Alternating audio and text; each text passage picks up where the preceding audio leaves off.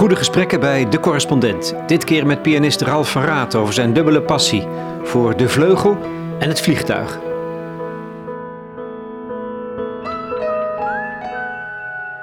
Ralf, je bent, je bent net terug uit, uit Miami. Nog, nog lekker gejetlagd. ja, ik ben aardig gejetlagd. Ik, eh, ik had er uh, vier concerten. Uh, de eerste begon in Ohio. ik ben naar LA geweest en toen naar Miami. Dus eerst had ik vijf, vijf uur verschil met Nederland. Toen had ik, even kijken, acht uur verschil met Nederland. En toen weer zes uur verschil. En nu ben ik net gistermiddag teruggekomen. Dus ja, ik zit nog wel een beetje maar, te jetlaggen. Maar ik voel me eigenlijk prima. En maar ben je wel bewust geweest, je zat in Amerika, van uh, dat verschrikkelijke ongeluk met die German Wings? Ja, absoluut. Ik heb het op de, op de voet gevolgd. En daar in Amerika was het ook bij CNN non-stop op het nieuws. Dus ik heb het, uh, ik heb het heel erg gevolgd. Uh, en ja, het, het is natuurlijk het, het, het ergste wat je kan overkomen gebeurt dan. En uh, ja. het, is, het, is, het, is, ja, het is bijna het is onbeva onbevattelijk wat daar, wat daar is gebeurd en wat er door iedereen heen moet zijn gegaan. Uh, en, en ook voor, de, voor zo'n ja, gezin, uh, de ouders en familie van, zo'n, van die Andreas Lubitz. Die, uh, eerst is het een slachtoffer en twee uur later wordt het opeens een dader. Ja, wat gaat er door je heen? Dat is, dat is onbevattelijk bijna. Jij kan het ook niet begrijpen. Heb jij, heb jij ja, er wordt natuurlijk heel veel gespeculeerd. Mm. Ik weet niet wat, of, er, of, of jij veel contact hebt met andere piloten bijvoorbeeld. Ja. Um, hè, wat, wat voor gesprekken wordt daar dan gevoerd nu? Nou, uh, wat nu, uh, ik heb natuurlijk veel contact met privévliegers, zoals ik zelf dat ook ben. En uh, er, ja, er heerst natuurlijk een, een enorme verontwaardiging en, en, en voor ons, ons verslagenheid. Maar wat je ook, ook dan meteen hoort van, hoe kan het nou dat als privévlieger, als private pilot license houder heb je ook behoorlijk strenge controles. En daar, um, daar kom je niet zo heel makkelijk doorheen. Terwijl je nog niet de verantwoordelijkheid hebt over honderden mensen. En dat het dan toch mogelijk is als je een, als je een, beroepsvlieger bent, een lijnvlucht uh, beheert met zoveel mensen achter je, dat je dan door zo'n controle, dat, er toch mazen in het net zijn waardoor je daar doorheen komt. Daar, daar staat iedereen eigenlijk wel heel erg van te kijken. En dat er geen koppeling is tussen de, de medische, tussen, tussen, dokter, tussen een dokter en, en een, zoiets cruciaals als een luchtvaartinstantie. Dat is wel waar de, uh, waar de meeste verbazing ook naar uitgaat.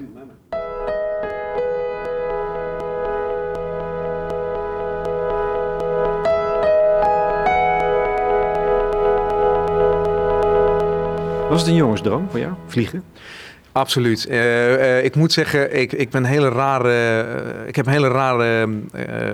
hoe zeg je dat? Ehm, opmaat gehad tot het spelen. Want ik heb altijd veel gespeeld, piano gespeeld.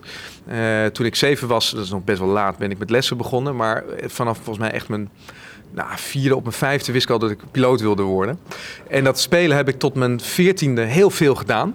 Maar echt nooit erbij gedacht dat dat mijn beroep zou worden. Dus ik heb dat echt laat besloten. Want je, want je had besloten dat je piloot zou worden? Absoluut, ja. Dat was gewoon, dat, dat was voor mij, dat stond zo vast. Dat was, uh... Waar is dat mee begonnen dan? Wat, weet je dat, wat je oudste herinneringen zijn als jongetje? Oh, dat is wel een hele goeie. Nou, dan moet ik, moet ik even nadenken. Nou, volgens mij is dat toch dat mijn vader mij naar Schiphol nam.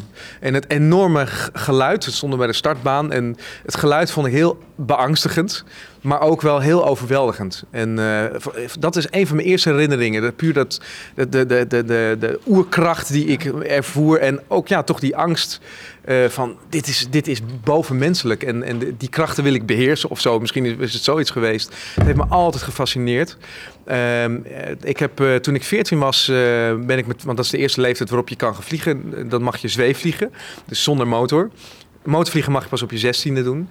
Maar ja, ik... Maar als, als bestuurder? Als bestuurder, ja. Het is ook zo vroeg, ja, dus voor, voordat je je, je rijbewijs in de auto mag halen? Absoluut, ja. Dat is dat, ik heb eerder eh, in een eh, vliegtuig gevlogen dan dat ik in een auto zat, wat dat betreft. Hoe kan dat nou weer? Ja, het is, ja het, ik moet zeggen, eigenlijk vind ik het ook heel vreemd. Want uh, vooral zweefvliegen zonder motor is misschien in, op een bepaalde manier nog moeilijker dan motorvliegen, omdat je hebt maar één kans om te landen. Met een motorvliegtuig, als op het moment dat je ziet, de landing is het meest cruciaal. Als je niet goed voor de baan zit of er komt een, een windhoos of wat dan ook aan, waardoor je van, de, van je koers wordt geduwd. Dan kan je eh, met een motorvliegtuig ingrijpen. Je geeft vol gas en je stijgt op. Met een zeevliegtuig kan het niet. Je moet heel cruciale beslissingen nemen. En uh, ja, het, het mag toch. Het is ongelooflijk. Ja, omdat je maar. Ja, je hebt geen motormanagement. Je kan niet in de brand vliegen. Ja, dus, maar goed, je hebt het dus ook als 14-jarige jongen. Heb je dat ben je meteen, ja. zodra het kon? Ja, Dag na je verjaardag? Ja, zo ongeveer wel. Ja. Ik heb toen een uh, zweefvliegkamp gedaan. Dat was drie weken. En mijn ouders stimuleerden dat meteen. Uh, dus ik, ik, ik, sliep me in een tent op het vliegveld. Elke dag vliegen, vliegen, vliegen, vliegen. En uh, ja, en dat was, was geweldig. Maar ik moet zeggen, achteraf gezien denk ik ook dat ik wel een beetje jong was voor, voor al dat gebeuren. Want het, was, het is eigenlijk te groot voor iemand van 14. Ook het idee dat je in de, in de lucht, in, in die immense lucht zit en zelf alle, alle verantwoordelijkheid hebt. En... Maar zit je dan in je... Nee, je zit niet in je eentje. Uh, ja, je komt tot, tot solo niveau. Het is ongelooflijk. Ja, echt, echt waar? Ja, ja, ja het, is, het is bijna bizar voor woorden. uh, dus het is, ja, het is heel goed. Het is een overweldigende ervaring, moet ik zeggen, om dat te doen. Maar te groot bijna. Bij, bijna te groot, ja. Ik, uh, ik vond het heel moeilijk. Ik, ehm, ik had ook een zekere angst, moet ik zeggen, om, om dat te doen. Want ik, ik, ik wist, ik kende de, ik wist ja, wat er van afhangt.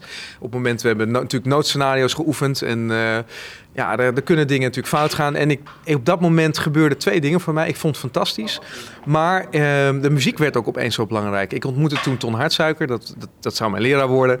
De man die uh, ook de eigentijdsmuziek natuurlijk heel, heel uh, groot heeft gemaakt in Nederland. Of althans onder de mensen heeft gebracht met zijn Musica Nova radioprogramma. En waanzinnig pianist. En ik ontdekte toen net die eigentijdse muziek. Ik ging naar hem toe. En uh, raakte daar ook helemaal in, in verzeild. De Schoenbergs en uh, nou, noem maar op, Alban Berg, uh, Debussy. Uh, nou, noem maar op, allemaal componisten waar ik tot dan toe niet zo van gehoord had. Ik was toen, toen dus 14. En toen kwam er wel echt een strijd van wat moet ik nou doen? Moet ik nou de, vlieg, gaan vliegen of piano gaan spelen? En heeft toen eigenlijk de angst die je had ervaren, omdat je misschien wat te jong was, die heeft de doorslag gegeven? Ja, die, die heeft deels een doorslag gegeven. maar ook de, de puur rationele opmerking van, van, van Hart, Ton Hartsuiker... die mij toen zei: Ralf, dit kan je uh, ook nog uh, doen als je twintig bent. Uh, dan kan je nog een andere keuze maken, omdat ja, je vingers hoeven zich niet te ontwikkelen. Maar als je pianist wordt en zegt: ik zou, ik zou dat echt gaan doen, want nou ja, het zit in je en noem maar op. Dus ga naar het conservatorium. je moet nu je, je, je, je, pianistische kwaliteit ontwikkelen, anders is het te laat. En voor vliegen niet. Uh, nee, nou ja, goed, daar heb je natuurlijk ook je limiet. Maar dat, dat is, ja, dat, daar heb je toch iets meer speling in. Uh, dus we zeggen, kijk, kijk, kijk wat er gebeurt. En toen uh, dacht ik, nou ja, ja, inderdaad. Ik merkte ook eigenlijk al tijdens het zweefvliegkamp... dat ik het vliegen geweldig vond. Maar het eerste wat ik wilde doen, s'avonds als, het, uh, als het vliegen gestopt was... was naar mijn, naar mijn Walkman in de tijd nog met cassettebandjes... en meteen muziek gaan luisteren. Dus ik zat waar, als de anderen zaten te, te drinken en te borrelen en noem maar op... en sterke verhalen aan het vertellen waren in, het, in, het, in de vliegclub achter de bar, wilde ik in mijn tent muziek gaan luisteren. En dat vond ik eigenlijk een heel belangrijk teken. Dus ik dacht, op een gegeven moment, nou, ik moet gewoon, ik moet stoppen uh, met het vliegen, helaas, uh, toen ik 16 was. En ik moet alles op, uh, op muziek gaan gooien. Dat heb ik gedaan. Ik heb toen ook tot mijn, even denk tot mijn 22e eigenlijk me niet meer zo bezig gehouden met vliegen. Totdat ik een jaar in Amerika studeerde voor mijn pianostudie. En eigenlijk heel veel tijd had, relatief gezien, omdat ik en alleen was. Want ja, in je eentje naar het buitenland. En toen raakte ik opeens weer helemaal gefascineerd, omdat ik veel moest vliegen. Omdat ik toen al best wel veel concerten in Nederland had. En ik steeds heen en weer moest. Ik raakte helemaal gefascineerd weer door de luchtvaart. Ja, en toen, uh, toen ben ik dus intensief met vliegsimulatie begonnen. Die, dat, dat, dat op de PC, dat is zo realistisch, werd dat inmiddels. Dat, dat je uh, daar echt, echt realistisch op kan oefenen. Zoals in het echt alle controls werken en noem maar op. Nou, en dat leidde weer tot, uh, ja, tot, tot mijn vliegbuffet uiteindelijk, die ik vijf jaar geleden heb gehaald. Mijn motor vliegbuffet. Want die, ik, ik wilde gewoon per se dat ooit doen. En nou, het is een hele investering in, in elk opzicht. In je tijd, in je, in je financiën. En uh, het, ja, het, het, kon in elk opzicht op dat moment. Ik had eigenlijk nooit verwacht dat het zou gaan kunnen, maar het lukte. En uh, uh, ik had een proefvlucht genomen eigenlijk voor mijn vader die toen 60 werd. En ik, ik, wilde dat aan hem geven, maar hij zei nee, ga jij maar achter de controls, ik zit achterin. En dat deed ik en ik was verkocht. Ik heb met hem mijn eerste les afgesproken. En ja, toen, toen is dat dus zo ontstaan. En nu ben ik eigenlijk wat dat de gelukkigste mens die er is. Want ik heb met, met twee grote dromen kunnen verwezenlijken tot nu toe. Dat is op het concertpodium staan en, en zelf een vliegtuig besturen.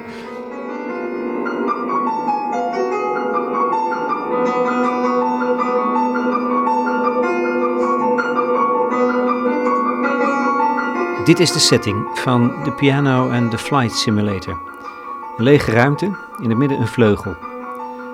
Een lampje verlicht de partituur. Boven de vleugel hangt een transparant scherm waarop geprojecteerd wordt de vluchtsimulator. Een bedieningspaneel van een cockpit. En daarachter een metershoge wand van drie videoschermen waarop je ziet het landschap, het vliegveld, de bergen van Zwitserland. Van Raad speelt een compositie van Florian Maier, maar tegelijkertijd bedient hij daarmee de vluchtsimulator en vliegen wij daadwerkelijk boven de Alpen, boven Zwitserland. moet zeggen, het had wel wat voet in aarde. Ja. Dit, ja. dit, uh, hoe, lang, hoe, lang, ben je nou bezig? Nou, we zijn uh, ontwikkeling. We hebben echt maanden wel aangezeten, moet ik zeggen. Ja. Dat, uh, we zijn begonnen ehm, met eerste ideeën en, en uitpluizen hoe we dat in hemelsnaam gingen uitvogelen. Ik dacht überhaupt dat het niet kon. Maar Bart van Dongen, artistiek leider, die vond, dus, uh, die vond wel dat het kon. die had alle vertrouwen. dan kan het ook. Dan kan het. Dus uh, eerst zien dan geloven. Dus ik geloofde het eigenlijk heel lang niet. Maar toen uiteindelijk hebben we uh, dagenlang uh, bij mij afgesproken. Um, om, het, uh, ik moest natuurlijk vertellen hoe je een vliegtuig min of meer bestuurt. Dus wat al die controls zijn.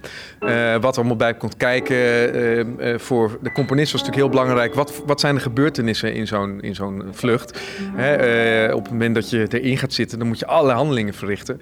En hij moest een tijdsframe hebben. Want ja, zo'n knopje, hoeveel knopjes per minuut, dat soort, waar je dus nooit over nadenkt. Ja. Maar dat moet je opeens allemaal zelf ook gaan zitten bedenken. Dus ik heb helemaal in lijsten gezet, zeg maar per, per, uh, per, per seconde zo ongeveer wat ik doe als ik in een vliegtuig instap. In het echt dus. En welke schakelaars ik indruk. En dat was voor mezelf ook wel interessant om dat na te gaan. En daar heeft Florian dus allemaal akkoorden bij gezocht. En dat we in combinatie met de computerman... Uh, Thomas Rutgers, die, uh, daar, uh, die ervoor heeft moeten zorgen dat die akkoorden daadwerkelijk bij bepaalde knoppen kwamen. En wat bijvoorbeeld heel moeilijk is, is ja, je hebt, ik zeg maar wat, een, een, landingslicht. Dat, wanneer doe je dat aan? Nou, op het moment dat je vertrekt, op het moment dat je gaat landen. Dus er moet een akkoord komen wat dan gaat klinken en aan het begin gaat klinken en weer aan het eind gaat klinken. Uh, wat niet interfereert weer met honderdduizend andere commando's en toetsen. dus het werd op een gegeven moment een hele puzzel om het uh, muzikaal interessant te krijgen. Van nou ja, uh, wat komt er terug, wat komt er niet terug. Um, maar ook wat interfereert met elkaar. Want het kan niet zo zijn dat je per ongeluk, uh, en dat is wel een paar keer gebeurd bij de repetities, dat ik midden in de vlucht zit en dat de motor afslaat. het verkeerde, Precies. verkeerde noot afslaat. Ja, verkeerde, verkeerde akkoord. Ja, verkeerde akkoord, verkeerde noot. Ik moet zelf ook geen verkeerde noten spelen, want dan, heb ik, dan kan ik, dat kan je echt jezelf, dat is levensgevaarlijk in dit geval, zal ik maar zeggen.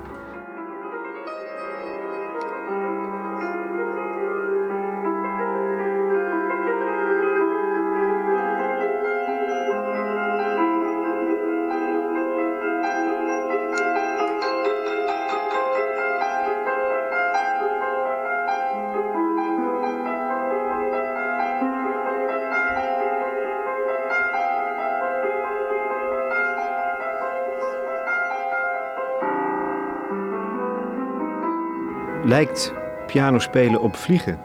Ik vind dat er heel veel overeenkomsten zijn. Het, uh, het interessante is dat. Uh, eigenlijk is een, een, vliegreis is een, is een performance, uh, um, is, een, uh, is een concert.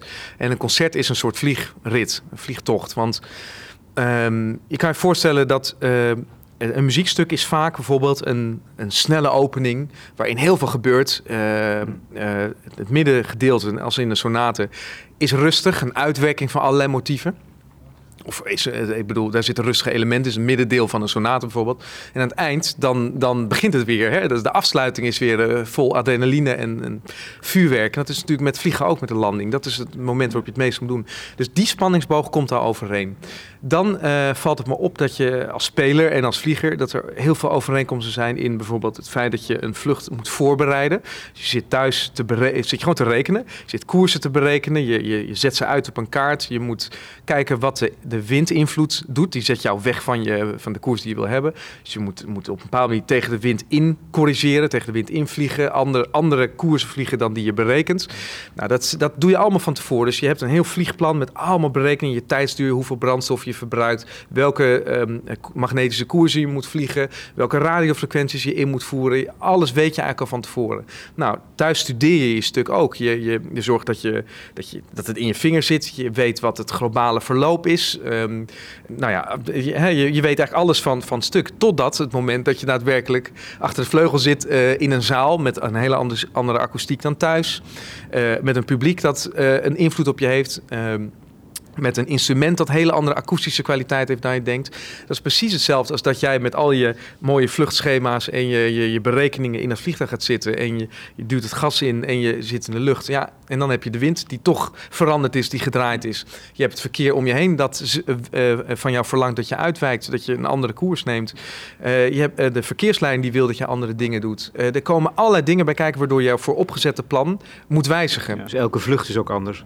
Elke vlucht Ondanks is anders. het feit dat we die idee hebben dat het bijna volledig computergestuurd is. Ja, precies. Ondanks dat. Het, het, je hebt toch met zoveel factoren te maken. En uh, ja, op het moment dat je dan landt, dan is de, voldoening is, is heel groot. Vooral als je een mooie landing hebt. En dat is precies hetzelfde als dat je een applaus krijgt voor een, voor een, op, van, voor een optreden. Dat is zo geweldig.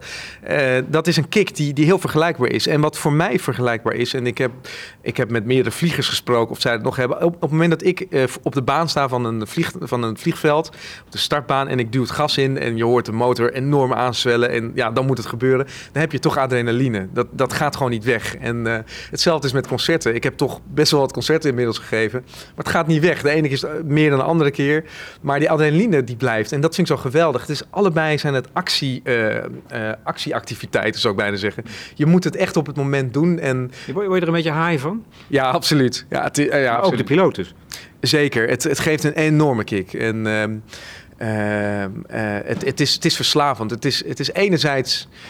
Uh, je weet wat de gevaren zijn. Dus ze zitten. Dat, en dat, het erg is, dat is eigenlijk ook wel heel leuk. Ik bedoel, je weet dat als je vliegt. Ja, er hangt wel wat vanaf. Uh, je moet niet stomme dingen doen. Um, controle. Ja. Net in deze dagen van stijgende vliegangst. Mm. En uh, hoewel in de krant lees je dat het helemaal, er gebeuren helemaal niet meer ongelukken. Nee, er gebeuren minder ongelukken. We worden wel banger, maar er gebeurt minder. Ja. Nou, hoe ver gaat je controle? Um, je controle is eigenlijk behoorlijk groot, moet ik zeggen. Um, uh, op moment, zeker in de, in de lijn, uh, of zeg de grote luchtvaart, zo'n Airbus, dat is werkelijk ongelooflijk. Um, dat vliegtuig kan alles zelf. een vlieger doet de automatische piloot aan als hij ongeveer op 5 seconden tot 10 seconden na de start zit. Dan zit je op ongeveer 300 meter, zo rond de 1000 voet in luchtvaarttaal. En dan zet ze de automatische piloot aan. Dan kan je theoretisch gezien, de vlucht staat al helemaal voorgeprogrammeerd in de, in de computer. Die, die vliegtuigen hebben computers. Uh, tot en met de landing uh, is het vliegtuig computergestuurd. Dus als jij niks doet als vlieger, praktisch niet, dan kan het vliegtuig toch eigenlijk zelfstandig landen. Dat is, dat is dus ongelooflijk. Dus je controle is enorm groot. In het geval van, van, die, van, die, van die Airbus bijvoorbeeld, wat er nu gebeurd is, dat er een descent plaatsvond, dus dat het ding ging dalen. Dat is inderdaad absoluut niet iets wat een automatische piloot doet. Dat, dat ding had gewoon doorgevlogen als de, als de co-piloot uh, een hartval had gehad. Dan was er niks, was er eigenlijk bij wijze niks gebeurd. Waaruit blijkt dat hij echt moedwillig, heel bewust actief die daling heeft moeten inzetten en volhouden. Ja, ja en, uh, en structureel gezien zijn, kunnen die vliegtuigen heel veel aan. Uh, een Cessna, wat ik vlieg, ehm, is een vrij basic vliegtuig. daar moet je alles zelf doen. Er zit in mijn geval geen automatische piloot in. Je hebt ze wel. Uh, je kan het allemaal, net zoals een, een, een, mooie auto, je kan het allemaal zo uitgebreid maken als je wil. Uh, het, wat ik vind het heel leuk om te vliegen zonder al die hulpmiddelen. Om dus echt met, met, met stick en rudder bezig te zijn, zoals ze dat noemen. En uh, seat of the pants te, te, te, vliegen. Of, ja, precies. Dus, dus echt, nou ja, je voelt alles en je doet alles. En dat betreft net als spelen. Je hebt geen automatische elementen daar. Um, maar uh, die controle, ja, uh, je probeert te je doet er alles aan, net als studeren, om de controle te verhogen. Eigenlijk is studeren, dat zijn mijn oud-leraar Willem Brons ook altijd, uh, studeren is eigenlijk niks anders dan je angst verminderen. Want hoe meer jij studeert, hoe kleiner je angst wordt op een podium. En als jij niet zo goed studeert, dan is je angst groter. Als jij heel veel studeert, dus heel goed voorbereid bent, dan, dan heb je niet zoveel angst. Hetzelfde is met vliegen. Um, uh, je, je wilt zoveel mogelijk controle hebben. En daarom bereid je hmm. dingen goed voor. Ja. ja, dan is het natuurlijk toch... Dan komt het menselijke, dus daar waar de controle ontbreekt... Ja. komt dan toch nu weer, dat is het krankzinnige... uit een onverwachte hoek ja. kijken. hebben we, de, hebben we die deur naar de cockpit zodanig geregeld... dat, dat, dat die niet van, uh, van binnenuit open kan... Hé, hey, maar dan blijkt het gevaar aan de andere kant te zitten. Dus het, er is altijd, altijd een factor menselijkheid. Ja. Ja, de factor menselijkheid is, blijkt dus ook inderdaad niet uitschakelen zijn. Maar zelfs, um, stel dat er wordt nu gezegd van, nou, je, hè, dan doe je toch drie mensen in de cockpit. Of in ieder geval iemand, iemand die er altijd bij is. Of je doet een wc in de cockpit zelf. Zo. Nou, je hebt altijd, uh, uh, je kan altijd eh, eh, manieren verzinnen om zo'n eh, vliegtuig omlaag te krijgen. Want je hoeft maar bijvoorbeeld op, op het brandblussysteem, dat zijn gewoon twee schakelaars in je, in je cockpit, hoef je maar te drukken. En je, en je motoren die gaan, die, die, die, die hè, dat heeft meteen invloed op je motor. Je hoeft maar op de fuel, de brandstof toevoer hoef je te sluiten. Er zijn ook twee hendels. Uh, en het vliegtuig gaat naar beneden. Dus je kan gewoon waar de ander bij zit dat gewoon doen. En uh, er zijn altijd factoren en dat maakt het ook eng. Waar moeten we tegenwoordig nog zoeken? Wie kan je vertrouwen? Hoe moet je ermee omgaan? Hoe, hoe, hoe vind jij dat je ermee omgaat? Ja. moet gaan? Ja, het is, het is een heel moeilijk iets. Uh, je zal, uh, ik, ik denk je moet toch blijven vertrouwen. Want op het moment dat, dat als je vertrouwen kwijt bent, dan durf je ook echt niks meer. Um, dus het... moeten eigenlijk met z'n allen moeten we werken aan dat vertrouwen. Ja, ik, ik denk dat het echt moet. Ik denk ook dat je. Uh, één ding is wel alertheid. Ik denk dat je ontzettend alert moet zijn op, op mensen. Dat wil niet zeggen wantrouwen, maar um, we leven in zo'n digitale tijd met op ons telefoon kijken en zo en chatten en WhatsAppen en noem maar op. Dat je eigenlijk niet meer ook geïnteresseerd bent, echt geïnteresseerd in je Hè? Ik bedoel, Facebook, door Facebook denken mensen, dit is mijn vriend, want je bent officieel vrienden. Maar dat, dat is, een vriend zijn is heel wat anders. Um, dus je moet menselijk contact moet, je eigenlijk, moet men opnieuw, denk ik wel eens, leren. Waardoor je dingen uh, sneller door, waardoor je dingen aanvoelt, waardoor je uh, dichter bij een mens komt. Want via digitale uh, middelen is dat niet te doen. Ik denk... Ja, dat is wel grappig, want aan de ene kant hoor je dus pleidooi voor zet er maar robots neer in die vliegtuigen. We zijn al bijna zover. Ja. Aan de andere kant hoor je psychologen in de krant uitleggen, ja, die piloten die doen stoer. Hè? Die, die, die, die praten niet over als ze zich niet goed voelen. Om het maar even heel zoveel laat staan over de psychische problemen. Of, er is een enorme taboecultuur in, de, in de luchtvaart. Die, die wordt steeds meer doorbroken. Maar ik moet zeggen, dat was een van de dingen die ik zelf gemerkt heb toen ik als 14 ging zweefvliegen. En dat was ook een reden waarom ik stopte. Uh, die angst kwam, kwam ook voort uit de cultuur die er heerste. Want uh, ik was ja, een vrij uh, gevoelsmens, omdat ik misschien ook muzikus ben. dat is niet iedereen in die wereld. En wat ik al zei, als anderen in, aan de bar hingen, ging ik muziek luisteren. En ik merkte dat, dat ik niet heel goed paste in die cultuur die daar heerste. Het waren veel militairen ook die daar zaten. Uh, instructeurs waren ook uh, uh, militaire vliegers, met alle respect. Maar het is toch een cultuur die vrij macho is.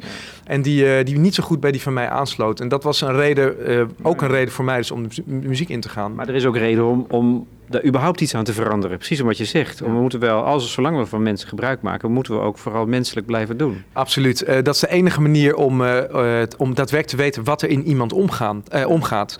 En zo'n cultuur inderdaad, ik heb, ik heb het een en ander gelezen ook over deze, deze co-piloot, over, over relationele problemen. Hij wist niet zeker wat zijn geaardheid was. Hij werd daardoor toch een beetje verguisd, begreep ik. Ehm, hij, had als hij had als steward gediend. Nou, dat is natuurlijk helemaal not done als je een pilotenopleiding volgt volgt. Dat, dat vond men ook iets wat, wat, wat je als macho niet hoort te doen. Allemaal dat soort hele merkwaardige denkbeelden. Ehm, dat, is, dat is zeer schadelijk. En eh, ja, als vertrouwen weg is, dan, dan gaan mensen gekke dingen doen. En dan de andere kant, de andere route, is die van de robots. Hmm. Gaat het zover komen? Ja, dan ben jij uh, je, je plekje kwijt. Je, je, je jongensdroom ben je dan kwijt.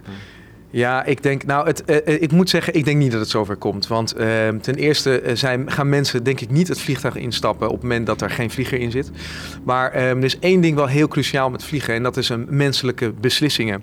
Beslissingen kunnen computers maar tot op zekere hoogte nemen. Ehm, beslissingen die, hebben, die zijn een gevolg van zo ontzettend veel factoren die een computer nooit met zich in zich kan dragen. Het is net zoals met muziek. Je hebt natuurlijk genoeg muziek die eh, gemaakt is door machines. En je zou theoretisch gezien een, een Chopin-sonate feilloos door machine kunnen laten spelen. Een pianola of, eh, nou ja, wat tegenwoordig heb je natuurlijk digitale instrumenten.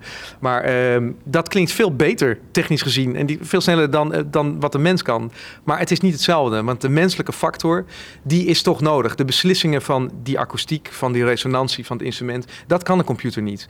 Het is net zoals met uh, in de luchtvaart. Hè? Um, er zijn grenzen tot waar een computer de goede beslissing kan nemen. Als drie systemen uitvallen, dan kan een computer wel eens een heel creatieve oplossing, bijvoorbeeld het landen in de Hudson-rivier, zoals dat gebeurd is, zou een computer niet kunnen doen. Een computer zegt op een gegeven moment: Oké, ik heb mogelijk het A, B, C en D gehad. Ik geef het op tilt en ik, uh, nou, dan, dan is het gedaan. En dan heb je een creatieve menselijke geest nodig. Dus ik denk dat dat nooit zal gebeuren. Een computer kan geen creatieve beslissingen nemen.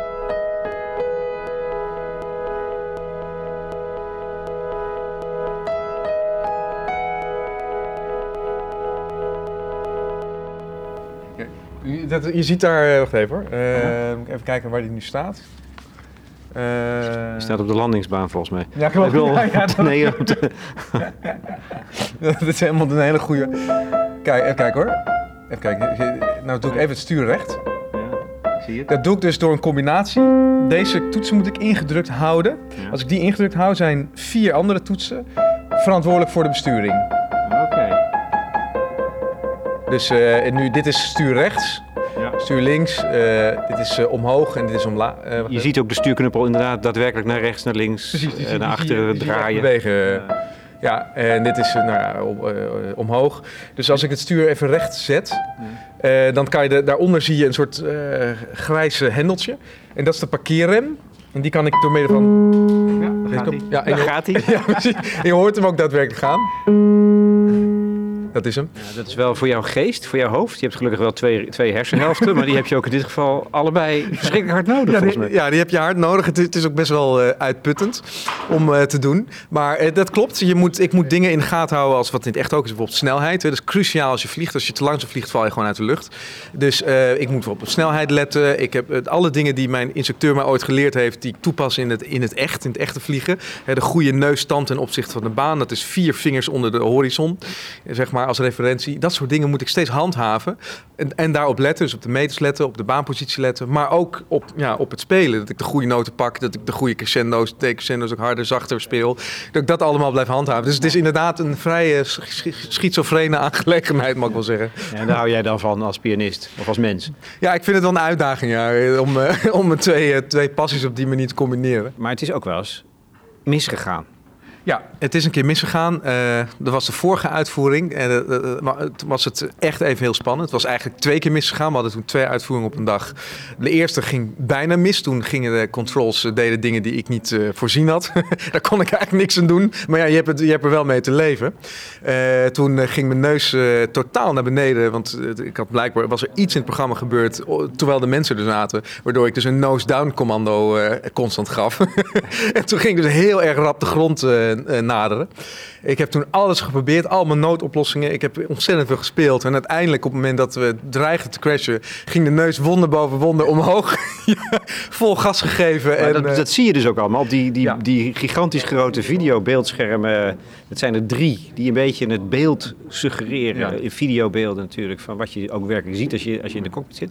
Maar het publiek ziet het ook. Je ziet dus, dan ga je dus de, in 3D down. Ja, je gaat echt in 3D down. Mensen gaan ook gillen, uh, omdat het echt best wel eigenlijk angstaanjagend is. Dus je wordt ook echt een beetje misselijk, omdat ja, je bent zo, uh, uh, hoe zeg je dat, immersed in, het, in, het, in het hele gebeuren. Dat je, dat je het gevoel hebt dat je er echt bent. En mensen leven enorm mee. Ze klappen ook als je geland bent, overigens. Dat, dat is, heb ik ook meegemaakt. Dus ja, het, het, is, het is een hele gekke toestand. En, en toen ging dat gelukkig goed. Ik heb hem goed aan de grond gezet.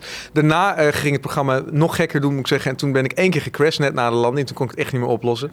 Maar toen, uh, toen uh, heb ik het, heb het opnieuw gedaan. Dat ging goed. Inmiddels hebben we een nieuwe versie van het programma. Die is net uitgekomen, de allernieuwste versie.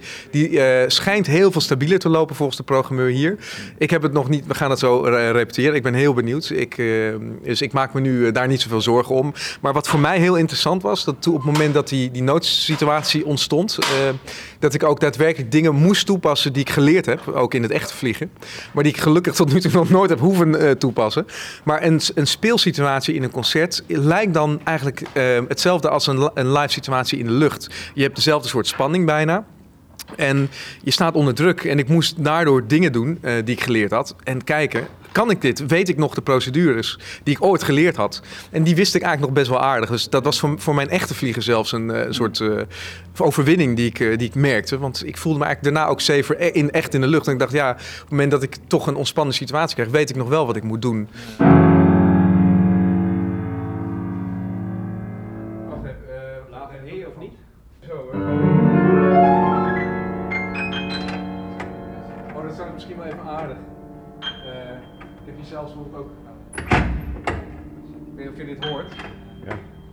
Ik wel. Nee, dat is gek. Maar je ziet het niet, hè? Nee, dat is een beetje gek. Oh. Is het duur? We hebben het nu, Ralf, verraad over de, de technische kant, de praktische kant zou je kunnen zeggen. Um, en ook de menselijke kant.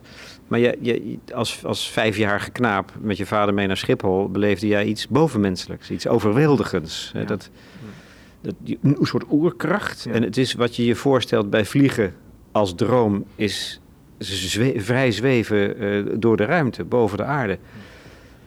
Um, ik, ik, ik, in zo'n kabinetje en ik kijk naar dat beeldscherm boven de vleugel.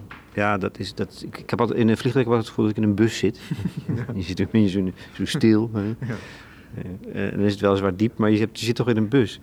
wat, ervaar je als vlieger toch nog iets van wat je als jongetje ooit overviel? Ja, absoluut. Ik moet zeggen, ehm, ik, ik vind het nog steeds ongelooflijk. Ik vlieg nu zelf, uh, ik, ben begonnen met mijn opleiding een jaar vijf geleden.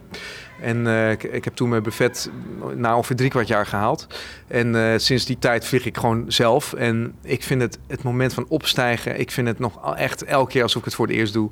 Het is zo, zo overweldigend en zo toch onnatuurlijk. Uh, soms op het moment dat je in een cruisevlucht zit boven en het is rustig en het, je, je voelt niks bij wijze van spreken, dan ja. aan trilling of zo, dan denk je van hé, hey, dan, dan vergeet je het bijna hoe bijzonder het is.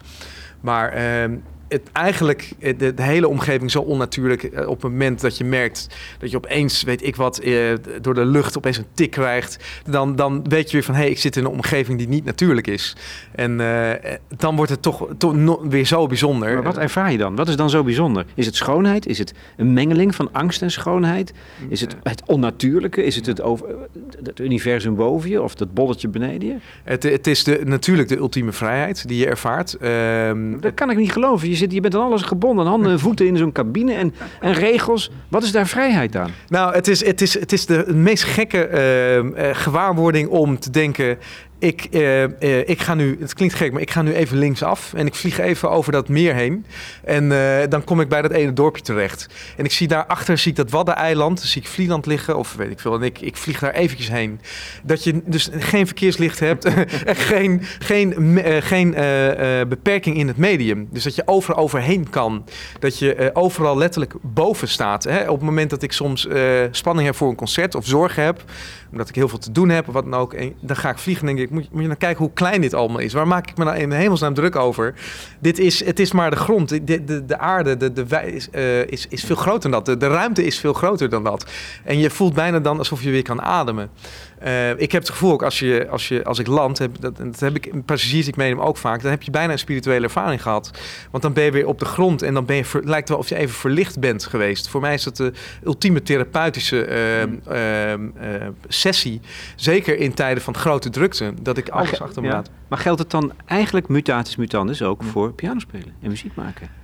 Ja, dat geldt, dat geldt zeker zo. Uh, muziek maken is eigenlijk ook van de grond komen. En van, van, uh, van, ja, van, je, van je dagelijkse beslommeringen loskomen. Want je komt in een, in een, in een, een spiritueel veld, zou ik bijna zeggen. Je komt in, in, een, in, een, uh, in een soort medium of weet ik wat, die... die, uh, die ja, een tussenwereld bijna. Ja, een tussenwereld die, die niet, inderdaad, die niet, uh, bijna niet reëel is. Die geen fysieke, fysieke kracht kent. Um, in de lucht is hetzelfde. Je hebt geen grond onder je voeten. Het is heel abstract. Het is buitengewoon abstract als je in de lucht bent. Want op het moment dat je ook een bocht maakt, je zit schuin. Je helt. Dus je ziet opeens de wereld. Jij je voelt zelf alsof er niks gebeurt. Maar je ziet dat de wereld opeens 45 graden draait. Dat is heel gek. Het, dus je hebt geen vaste grond onder je voeten. Als je speelt, heb je ook geen, niks waar je aan vast kan houden. Je hebt alleen maar die klanken die heel abstract ja, is. En de tijd. En de tijd. Een soort beweging, hè? Ja, uh, dat, dat is ook zo. Uh, ja, beweging, dat, dat is interessant. Uh, vliegen is ook beweging. Wat ik heel gek vind, is net als met muziek. op het moment dat je vliegt, ga je hard. Hè? Je vliegt in mijn geval rond de 220 km per uur.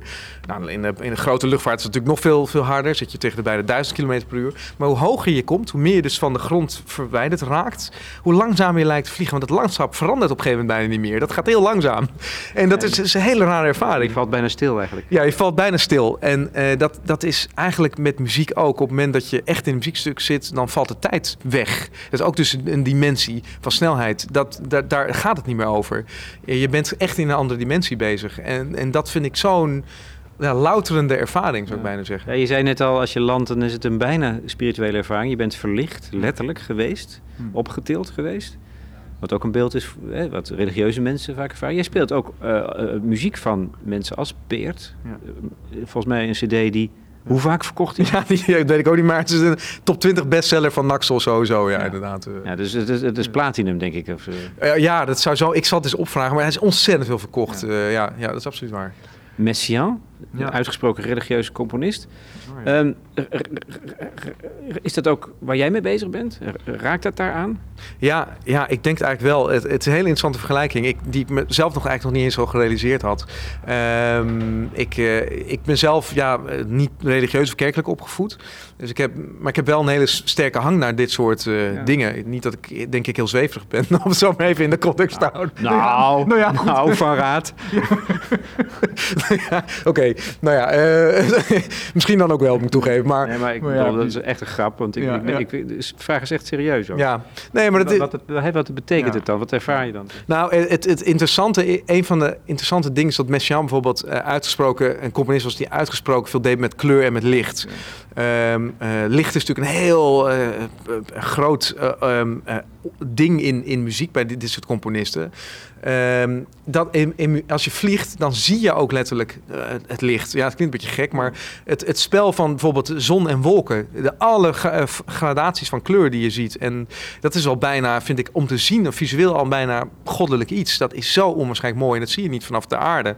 Een regenboog vanuit de lucht is een heel andere ervaring dan, ja, dat is, dat is ongelooflijk.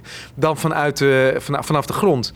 En um, dan kom je wel vrij dicht bij bepaalde visioenen die, die bijvoorbeeld mensen als Messiaen hadden. Dat is, dat is wel echt groot. Dan denk je wel van jeetje, dit is ongelooflijk wat ik hier zie. En dan zit je maar in je kleine cockpit op, eh, op jezelf. Je bent op jezelf aangewezen. Een beetje te trillen eigenlijk ook misschien wel. Ja, ja het is, het is, uh, dat is heel bijzonder. En zijn dat dan niet momenten dat je de controle ook kan kwijtraken? Juist, dus op die manier, juist uit pure vreugde? Of, ja. Of? Ja, ja uh, de, je, je moet uitkijken. Je kan, als je vliegt, absoluut in vervoering raken. Ja. Um, eigenlijk wat je met muziek ook hebt.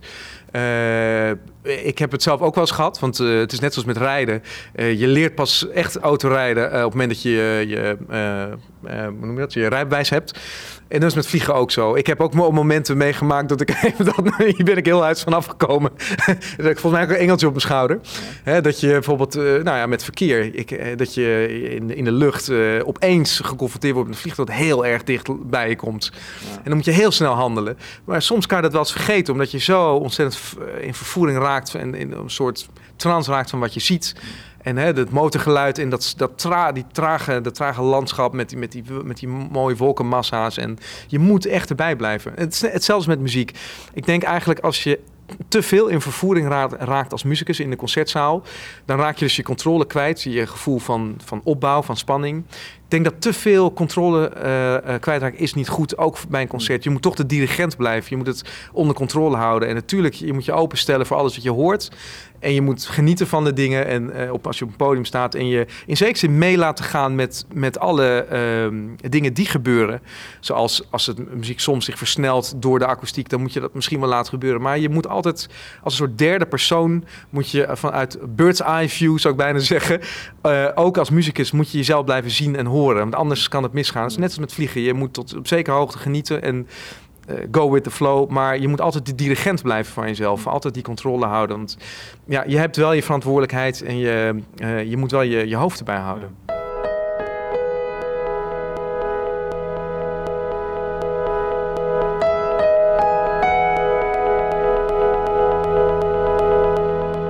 Wat een bijzonder project. Je gaat nou vliegen, hè? Ja, ik. ik. ga het uh, zomaar eens proberen. Kijken of ik in de lucht kan blijven. Proberen. je hoort het de, de gezagvoerder al zeggen. Dames en heren, ik ga nu maar eens proberen op te stijgen. Ja, ik moet zeggen, het is een beetje... In de luchtvaart uh, zegt, uh, is, vliegen zijn heel sarcastisch.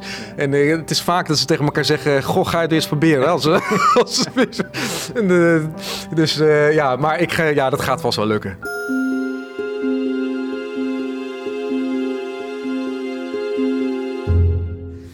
Ralf Verraad in gesprek met Lex Bolmee voor de correspondent over zijn dubbele grote passie: het vliegen en de muziek.